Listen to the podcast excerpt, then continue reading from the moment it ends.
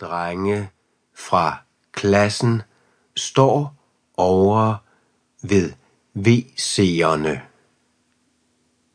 Hej, siger Carlo. Der er ingen, der svarer. Carlo lader som ingenting.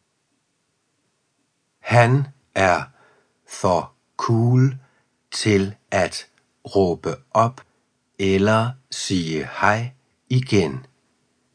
Han står bare helt roligt. Som om han er ligeglad med, at de ikke svarer ham. De kigger ikke engang på ham.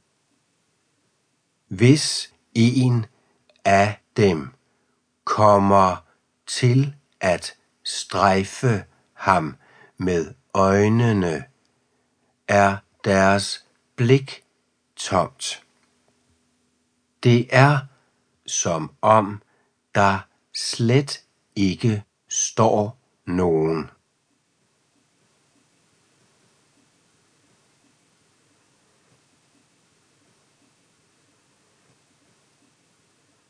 Side 7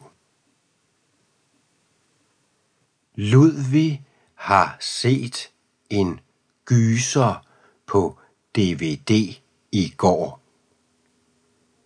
Efter det var blevet mørkt. Han fortæller, hvad filmen handler om. De andre lytter. De griner, når de kan høre på Ludvigs stemme, at de skal grine. Carlo gør det samme som dem. Så ringer det til time. De løber ikke ind med det samme i en stor flok. Det er de blevet for store til. Men en efter en river de sig løs fra flokken og går hen til klassen. Mads er den første, der går.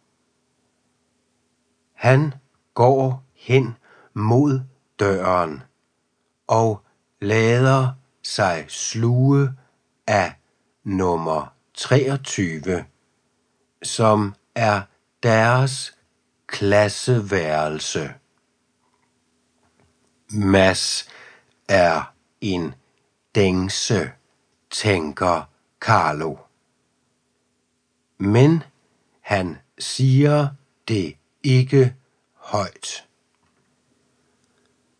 Ludvig og Lasse er de sidste, der går. Carlo følger efter dem. De lader stadig som om de ikke ser ham. Det var på tide, siger Annie, deres lærer. Hun ser på sit ur og rynker panden mod Ludvig og Lasse. Carlo siger hun ikke noget til. Side 8 Carlo går hen til sin plads. Han sidder alene ved bordet nu. Før